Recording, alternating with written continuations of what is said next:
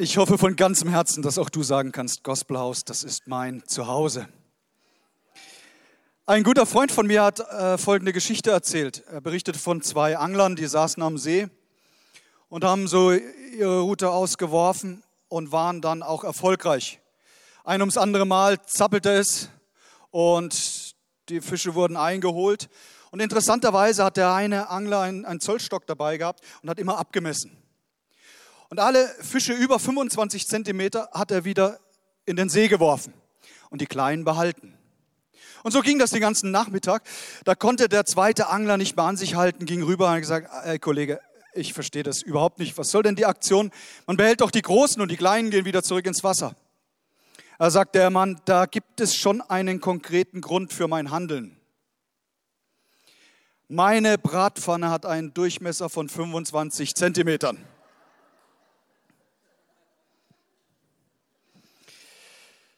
Leute, wie wäre es, wenn wir die kleine Pfanne mal auf die Seite legen und die XXL Paella Pfanne auf den Tisch kommt? Da, wo die richtig großen Fische Platz haben. Und was meine ich damit? Ich möchte über Vision sprechen.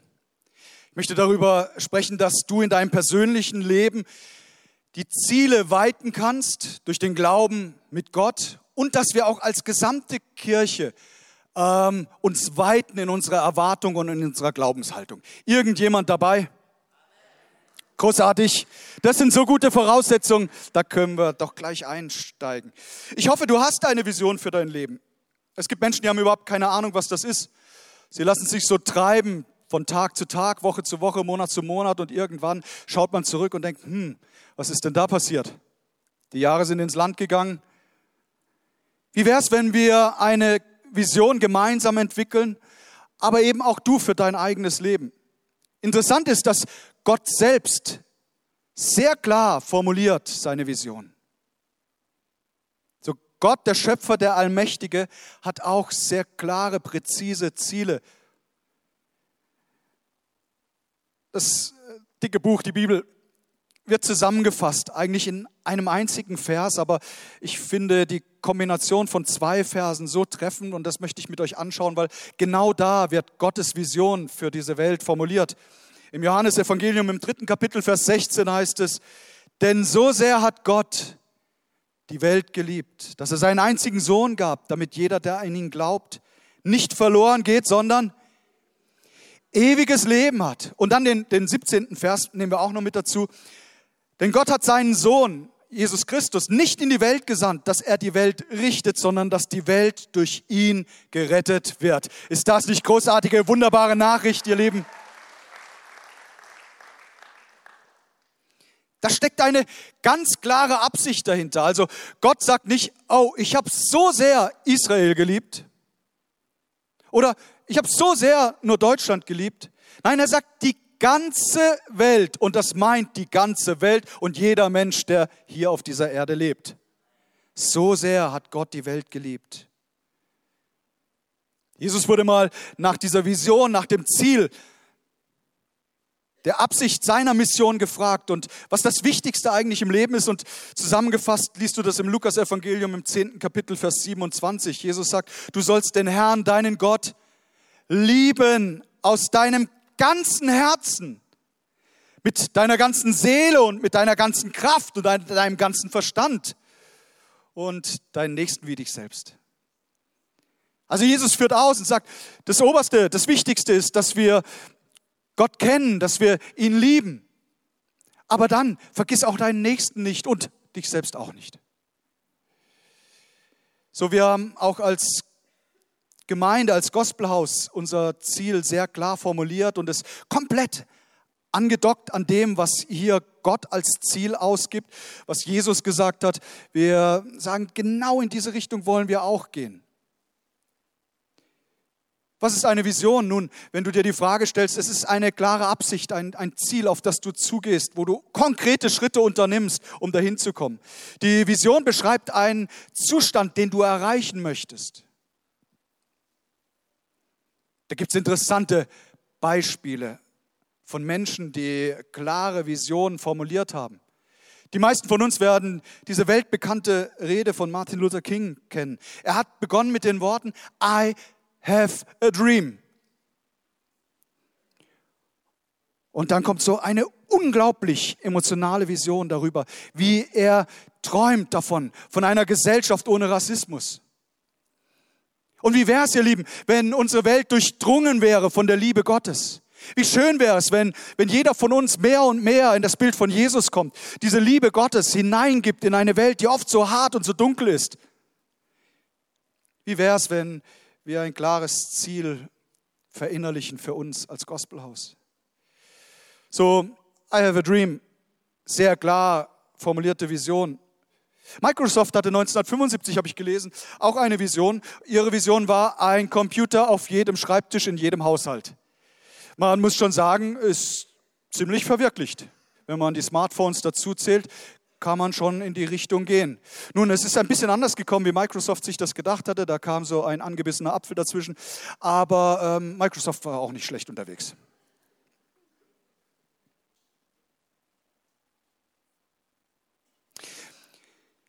Jetzt will ich euch ein bisschen herausfordern. Und wenn es komplett unangenehm für dich ist, kannst du dich meiner Bitte jetzt auch verweigern. Ich werde dir nicht böse sein. Aber ich fände es so schön, wenn wir uns mal kurz links und rechts unseren Nachbarn zuwenden und vielleicht hast du ja noch gar nicht in Erfahrung gebracht, wer da neben dir sitzt, du kennst nicht mal den Namen der anderen Person, dann wäre das eine wunderbare Gelegenheit. Wartet noch kurz, euch, wartet noch kurz, es gibt noch einen zweiten Teil der Aufgabe. Wartet noch kurz. Das wäre wunderbar, wenn ihr herausfindet, wer da sitzt. Manche Ehen kamen so in diesem Haus zustande. Wenn du verheiratet bist, gilt das Folgende nicht für dich. Dann sitzt vermutlich auch dein Ehepartner neben dir. Also, äh, Vorstellungsrunde. Und zweitens, Du stellst dem anderen mal die Frage, sag mal, hast du eine Ahnung, wie die Vision hier im Gospelhaus lautet? Und vielleicht gibt es ein Achselzucken, dann, ja, dafür gibt es ja die Predigt. Oder es kommt bei dir wie aus der Pistole geschossen. Also, erstens vorstellen, zweitens Vision. Wenn du es gar nicht machen willst, niemand muss, wir sind eine Freikirche. Auf die Plätze, fertig, los.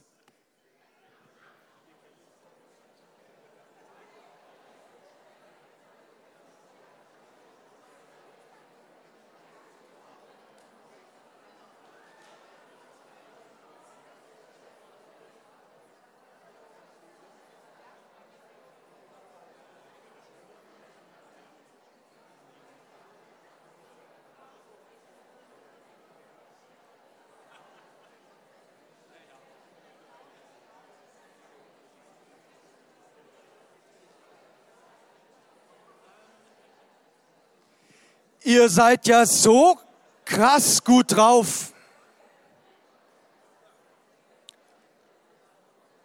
Die ersten Gesprächsrunden haben sich schon weiterentwickelt zum Bundesliga-Ergebnisse des gestrigen Spieltages.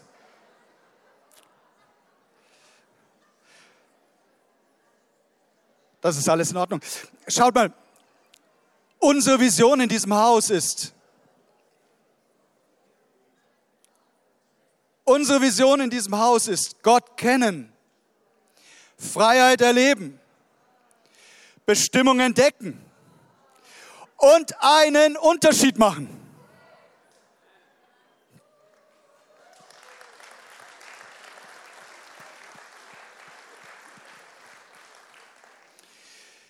Je größer eine Vision ist, umso schwieriger eine Sache, umso wichtiger ist, dass Leute zusammenarbeiten und ähm, erkennen, dass wir gemeinsam viel, viel stärker sind. Zu unserer Vision gibt es auch Werte, das sind die Schritte, die uns dahin bringen. Da gibt es eine extra Predigt nochmal, aber schau, wir, wir lieben Gott, wir lieben Menschen, wir geben unser Bestes und wir haben Spaß dabei. Wenn du sagst, ach, das Wort Spaß gefällt mir nicht, streich's, mach Wort äh, Freude, nimm das Wort Freude, alles okay, alles easy. Werte übrigens, äh, hat Viktor Frankl gesagt, Werte kann man nicht lehren, sondern nur vorleben. Alle Eltern hier im Raum werden bestätigen, ähm, du kannst deinen Kindern noch so viel erzählen, sie machen doch das, was sie bei dir sehen. Kultur, hat jemand gesagt, kann man nicht machen, man kann es nur sein. Wir, wir, wir brauchen dringend eine Vision in unserem Leben. Im Buch der Sprüche heißt es im 29. Kapitel, ohne eine Vision, geht ein Volk zugrunde. Ohne eine Vision gehen Menschen zugrunde. Einer unserer bekanntesten Politiker im 20. Jahrhundert, Helmut Schmidt, der hat auf die Frage der Vision mal Folgendes geantwortet. Er sagt, wer Vision hat, soll zum Arzt gehen. Also der Mann hat reichlich viele gute Dinge gesagt, aber das war Quatsch. Ich möchte auch sagen, ich möchte es begründen, warum. Durch ein klares Ziel in deinem Leben, durch eine klare Vision, ich finde das fast noch stärker, Vision wie nur ein Ziel, wird Gottes Kraft freigesetzt in unserem Leben. Jesus hat es in sein, seine Mission war ganz klar, laserscharf. Er ist gekommen, um diese Welt zu retten. Eine klare Vision hält uns auf Kurs, auch wenn es Widerstand gibt in unserem Leben, weil wir wissen, da gibt es ein Ziel, auf das steuere ich zu. Ich lasse mich nicht abbringen. Eine klar formulierte Vision wird unsere moralischen und ethischen Werte verändern ins Positive, hin zum Göttlichen. Frustration wird vermieden. Warum? Weil wir sind nicht mehr so, wie Jakobus sagt, hin und her geworfen von jedem Wind wie eine Meereswoge. Nein, wir stehen fest gegründet in Jesus Christus. Wir, unser Teamgeist wird gefördert. Es ist nachprüfbar. Wir erkennen, dass das Wir wichtiger ist als das Ich. Der Führungsberater und Sprecher Gustavo Razzetti, er sagte einmal, eine Studie der Association for Training and Development ergab, dass man ein Ziel mit 65 Prozent höherer Wahrscheinlichkeit erreicht, nachdem man sich mit einer anderen Person zusammengetan hat. 65 Prozent mehr Erfolg, wenn du mit einem anderen zusammenarbeitest. Wenn man zugleich eine anhaltende Partnerschaft gründet, steigen die Chancen sogar auf 95 Prozent. So, wir, wir können viel, viel mehr bewegen, wenn wir von dem Gedanken, die Gruppe ist nur dazu da, mir zu nutzen, wegkommen, hin zu der folgenden Aussage, hey, ich bin da, um die Gruppe stark zu machen. Die Tierwelt gibt uns ja da ein herrliches Vorbild. Nehmen wir mal den König der Tiere. Der Löwe ist nicht dumm. Er sagt sich, warum soll ich allein auf die Jagd gehen? Hey, ich nehme meine Freunde, meine Family, ich rufe alle zusammen und dann jagen wir zusammen. Es, ist, es geht schneller, es ist leichter, ich muss mich nicht so anstrengen und alle werden satt. Oder denk an die Gänse, die in Formation fliegen. Wenn sie das tun, vergrößert sich ihre Reichweite um 70 Prozent. Ich weiß nicht, ob du das schon mal gehört hast. Man sagt, dass ein starkes Pferd, das angespannt wird, etwa zwei Tonnen ziehen kann. Legt man das Pferd mit einem weiteren, mit einem anderen Pferd in ein Geschirr, können beide, selbst wenn das zweite Pferd nicht so stark ist wie das erste, können beide mehr als das Doppelte ziehen, nämlich fünfeinhalb Tonnen. Und wenn vier Pferde zusammenarbeiten, vervielfacht sich ihre Produktivität so sehr, dass sie in der Lage sind, und du wirst kaum glauben, dass sie 14 Tonnen bewegen können. Es hat schon einen Grund, warum Jesus seine Jünger immer zu zweit losgeschickt hat. Weil er genau gewusst hat, zu zweit sind wir stärker. Gemeinsam sind wir stärker. In der Isolation, in der Einsamkeit sterben Menschen. Leben wird freigesetzt, wenn wir verstehen, es ist so wichtig, dass wir einander haben. Und das, was uns vereint, ist größer als das, was uns trennt. Hey, das, was uns vereint, ist größer als das, was uns trennt. Zugegebenermaßen es sind ja ganz, ganz unterschiedliche Menschen hier in diesem Raum. Da gibt es die ganz Jungen und die Älteren. Es gibt die Großen und die Kleinen aus unterschiedlichen sozialen Schichten her herkommt, unterschiedliche Länder und Sprachen. Ich habe gehört, es, es gibt sogar FC Bayern München Fans im Gospelhaus.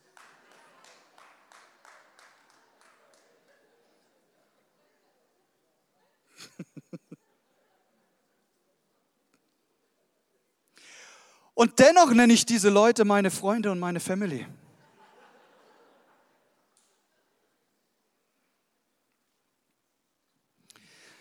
Stephen Brown ist ein, ein Pferdetrainer, um nochmal kurz bei den Tieren zu bleiben. Und er schildert Folgendes.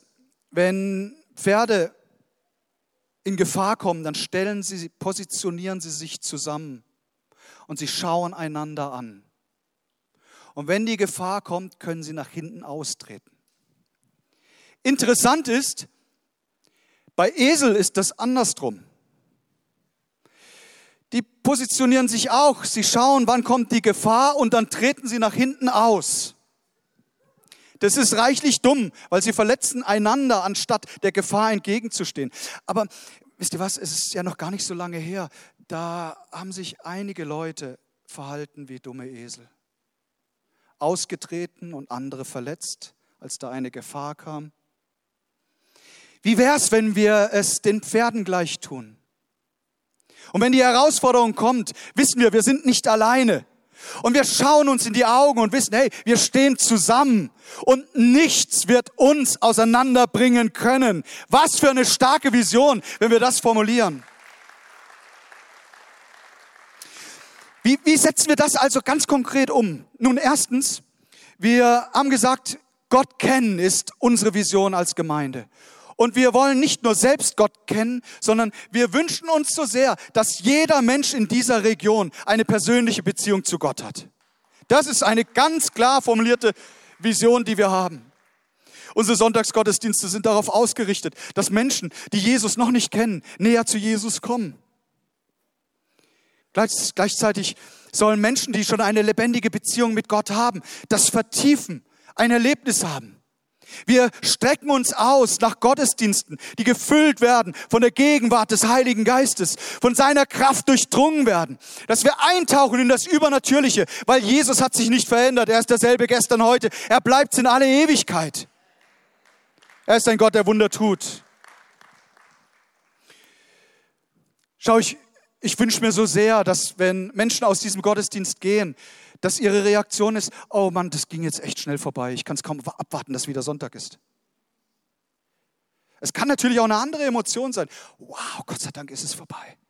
Das wäre nicht so schön. Ich wünsche mir, dass wir in unseren Gottesdiensten einander und Gott begegnen, dass wir authentisch sind, echt sind. Ob on stage oder im Foyer. Echt sind. Das, das was wir tun, Relevanz hat. Dass unsere Gottesdienste auf, auf den Alltag auch abzielen und sagen, hey, wir, wir nehmen viel Kraft und Power mit vom Sonntag in den Montag und dann in die ganze Woche.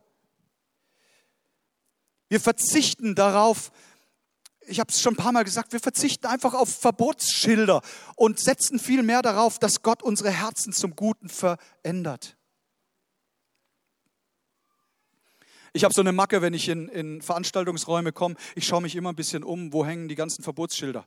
Und dann findest du die typischen Dinger, wie so ein Handy durchgestrichen und äh, alles Mögliche, Hund muss draußen bleiben und so weiter. Also gibt es viele unterschiedliche Verbotsschilder.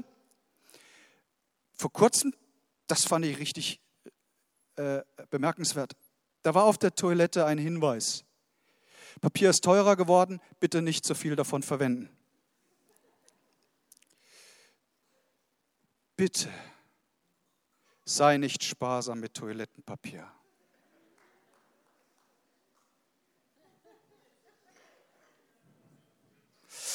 Schaut, wir, wir wollen nicht mit dem erhobenen Zeigefinger einander begegnen sondern mit der Liebe Jesu Christi und wissend, dass jeder von uns Fehler macht in seinem Leben. Aber wir sind dazu da, nicht ein, um einander niederzumachen, sondern um uns gegenseitig aufzubauen, um die Stärken zu fördern, um zu erkennen, hey, gemeinsam ist es einfach besser als einsam. Unsere Gottesdienste sind inklusiv. Weißt du, Jesus hat, hat Sünder immer akzeptiert, nicht die Sünde, aber den Menschen hat er gesehen.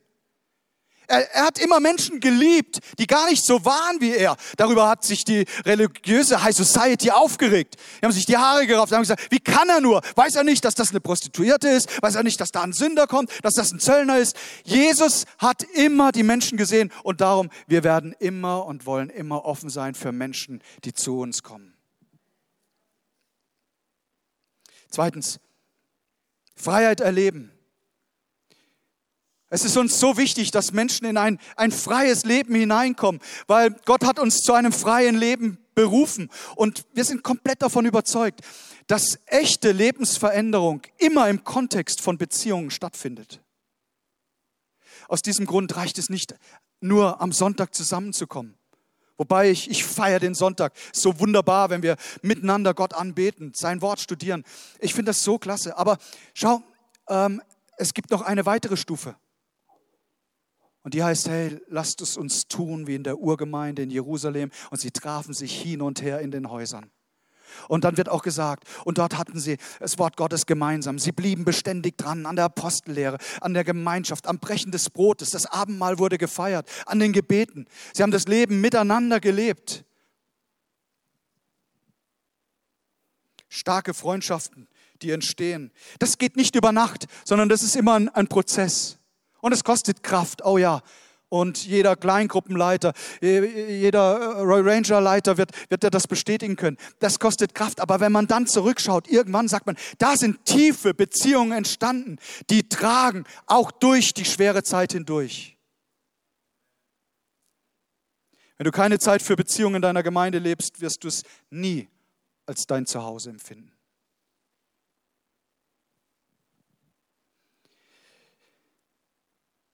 Bestimmung entdecken. Im Römerbrief schreibt Paulus im 12. Kapitel, Vers 5. Er sagt, unser Körper besteht ja aus ganz unterschiedlichen Teilen, die unterschiedliche Aufgaben haben. Ebenso ist es mit uns Christen. Gemeinsam bilden wir alle den Leib Christi und jeder Einzelne ist auf die anderen angewiesen. Gott hat jedem von uns unterschiedliche Gaben geschenkt. Du bist begabt aus diesem Grund. Ähm, entdecke deine Bestimmung Du bist nicht zufällig auf diese Welt gekommen, sondern Gott hat eine Bestimmung in dich hineingelegt. Hervorragende Gaben, ganz unterschiedlicher Art und Weise. Wir setzen uns zusammen aus, aus Menschen, die unterschiedlich begabt sind. Da gibt es Leute, die haben eine großartige Gabe der Gastfreundschaft. Wenn du bei ihnen zu, zur Haustür hereinkommst, du merkst gleich, es ist alles durchdrungen von Gastfreundschaft. Andere sind handwerklich so sehr begabt. Da gibt es einen Notstand und dann kommt jemand mit der Gabe des Handwerks und zack ist das Problem gelöst. Ähm, da gibt es Musiker in unserer Gemeinde. Was bin ich dankbar, dass wir so begabte Menschen hier in diesem Haus haben. Leute, die wissen, welche Knöpfe sie drücken müssen da hinten an der hochkomplizierten Technik. Leute, die sagen, hey, ich helfe mit, dass dieses Haus sauber ist. Ich komme auch mal unter der Woche, nehme den Lappen in die Hand und, und pack mit an. Ganz unterschiedliche Begabungen, die hier sind. Und manche siehst du auf der Bühne, manche sind eher im Verborgenen. Aber bei Gott ist nichts verborgen. Er sieht jede einzelne gute Tat. Finde deine Bestimmung. Finde heraus, mit welchen einzigartigen Persönlichkeitsmerkmalen der liebe Gott dich ausgestattet hat. Lerne dich hineinzugeben. Und weißt du, es gibt so viele Möglichkeiten, das herauszufinden. Es gibt so viele Angebote, auch mehr und mehr in deine Bestimmung hineinzukommen. Ich bin dankbar für die vielfältigen Möglichkeiten, sich geistlich in dieser Gemeinde auch weiterentwickeln zu können. Erst gestern, wow, Gospel Studies. Ich ich kann nur schwärmen davon. Ähm, Matthias Nell war da, einer der besten Bibellehrer, den wir in Deutschland haben. Und er führt uns rein in die Welt des Neuen Testamentes. Das war, ey, ich war wie, wie in meinen Studienzeiten. Ich saß da und äh, ich kam kaum hinterher mit dem Schreiben und neue Dinge sind mir klar geworden. Und dann eins vor allen Dingen und, und ich bin mittags nach Hause gefahren und weißt, wisst ihr, was passiert ist? Eine ganz neue, tiefe Sehnsucht, das Wort Gottes zu studieren.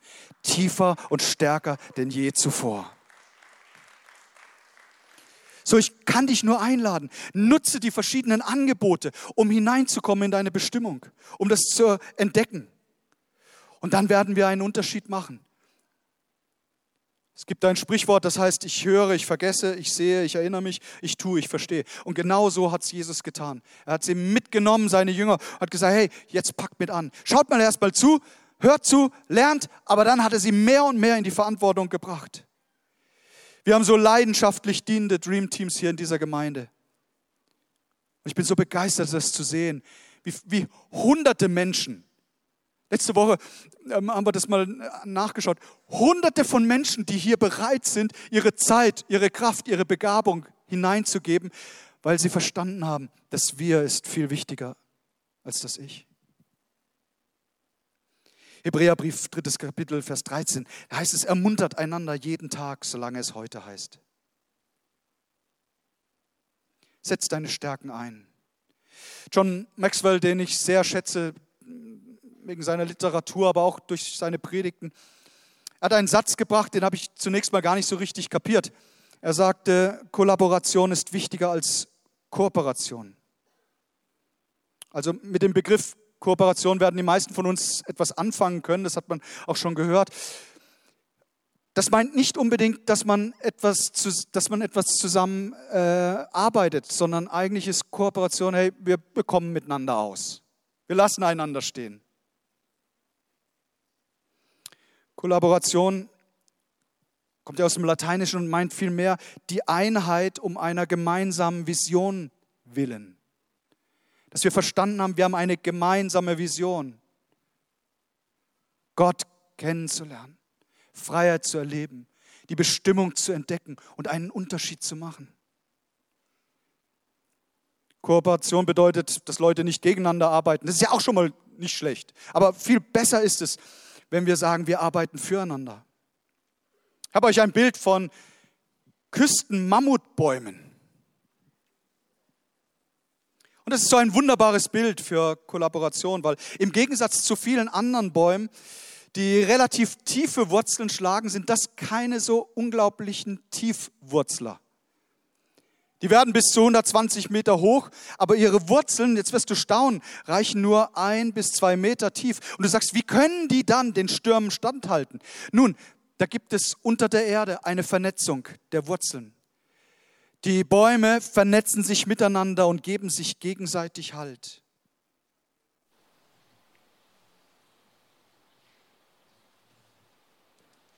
Wir sind nicht alle gleich hier in diesem Raum, wir sind ganz unterschiedlich. Uns unterscheidet schon mal das Geschlecht. Es gibt Männer und es gibt Frauen, es gibt Leute mit sehr viel Lebenserfahrung, andere, die gerade einsteigen in, in ihre Berufswelt. Es gibt äh, unterschiedliche Talente und Bildung. Und es geht nicht darum, ob wir ebenbürtig sind, sondern es geht darum, dass wir uns ergänzen. Vor einigen Jahren haben wir uns als Gemeindeleitung vorgenommen, in ein paar Bereichen im Gospelhaus besser zu werden. Ist das zufällig jetzt in der Vorbereitung dieser Predigt in die Hände gefallen? Ich habe äh, gesehen, es gab drei Dinge, von denen wir gesagt haben, wir wollen gern besser werden. Und zwar erstens in der Integration von neuen Leuten, die hier reinkommen. Zweitens, wir wollen ein Wachstum in den Treffen in den Häusern, in unseren Kleingruppen, die wir nicht Hauskreise nennen, weil es sind keine geschlossenen Kreise, es ist eine offene Gruppe. Sie ist klein und wenn sie groß wird, dann teilen wir nicht, sondern multiplizieren. Du sagst, wir wird zu kleinlich sein bei den Wörtern. Na, das hat schon eine Bedeutung. Und wir wollen besser werden im Gebet. Zwei Drittel ist uns echt ganz gut gelungen. Ich empfinde, wir sind besser geworden, Menschen, die neu in unsere Gottesdienste kommen, anzusprechen. Aufeinander zuzugehen. Vorhin haben wir das schon gemacht. Es war nach dem ersten Gottesdienst so wunderschön zu sehen, wie Leute sich zusammengestellt haben, einander besser kennenlernen. Und ich kann dich dazu nur einladen, obwohl wir schon besser geworden sind, wir können noch besser werden. Ich kann dich nur einladen. Mach doch den Selbstversuch. Geh mal auf jemanden zu. Sag, hey, bist du neu in dieser Gemeinde? Bist du neu im Gospelhaus? Und vielleicht sagt die andere Person, mm, ich komme schon fünf Jahre. Don't worry, nicht schlimm. Easy habt ihr euch halt nach fünf Jahren kennengelernt. So, da sind wir besser geworden. Wir sind auch besser geworden, empfinde ich, in den Gebeten. Unsere Fasten- und Gebetswoche war sowas von powerful, so kraftvoll. Wir haben entschieden, dass wir jeden Freitagmorgen um halb sieben uns hier treffen. Und am, am vergangenen Freitag, mein Herz war voller, voller Freude. Ich habe einfach mal durchgezählt. 17 Personen, die sich früh morgens aus dem Bett geschält haben, um zum Gebet zu kommen. Das finde ich gut. Das finde ich richtig gut. Du sagst, ja, warum hast du denn gezählt? Der gute Hirte zählt. Weil Menschen zählen.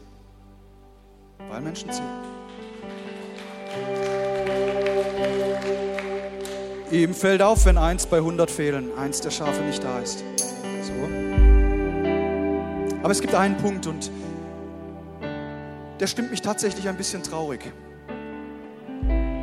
Aber der Missstand kann behoben werden. Er muss nicht so bleiben.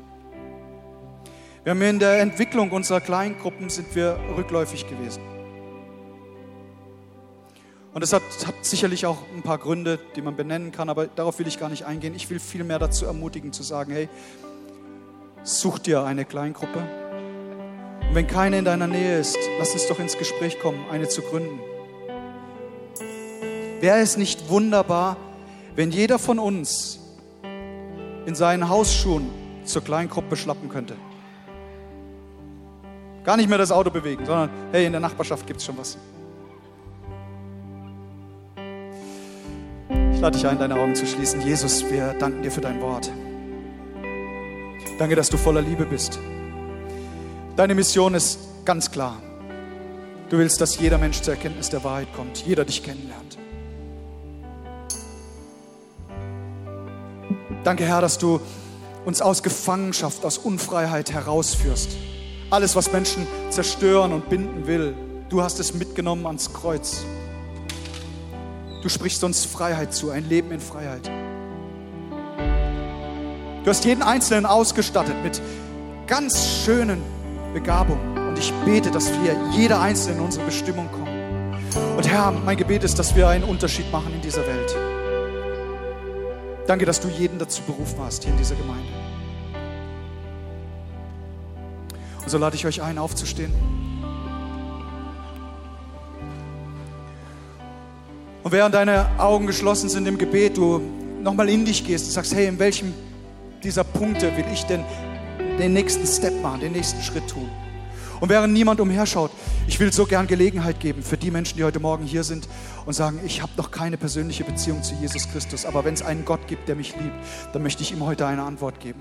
Dann möchte ich ihm heute sagen, Jesus, komm in mein Leben, vergib mir meine Schuld. Wenn Sie hier sind, wenn du hier bist und sagst, ich kann die Frage nach dem ewigen Leben nicht beantworten, ich weiß nicht, ob ich in Ewigkeit bei Gott bin. Aber wenn es diesen Gott gibt, dann möchte ich ihn in mein Leben einladen. Wenn, wenn sie, wenn dich das betrifft, streck doch deine Hand gerade zum Zeichen aus und sag, Jesus, ich gebe dir heute Morgen eine ganz persönliche Antwort. Mein Leben soll dir gehören. Dankeschön. Überall im Raum, wo Menschen sind, Dankeschön, Dankeschön. Auch, auch oben auf der Galerie, im Livestream. Streck deine Hand dem Himmel entgegen. Sag, Jesus, hier bin ich. Ich will zu deiner Familie gehören. Komm, lass uns zusammen beten. Herr Jesus Christus. Danke, dass du für mich gestorben bist.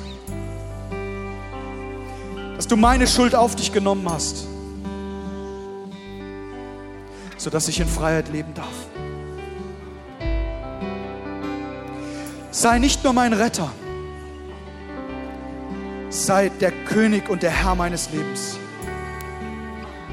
Und dein Wille soll geschehen, wie im Himmel, so auch in meinem Leben. In Jesu Namen. Amen, Amen, Amen. Kommt, lasst uns Gott mal einen majestätischen Applaus geben. Jesus, wir ehren dich. Wir ehren dich, Jesus.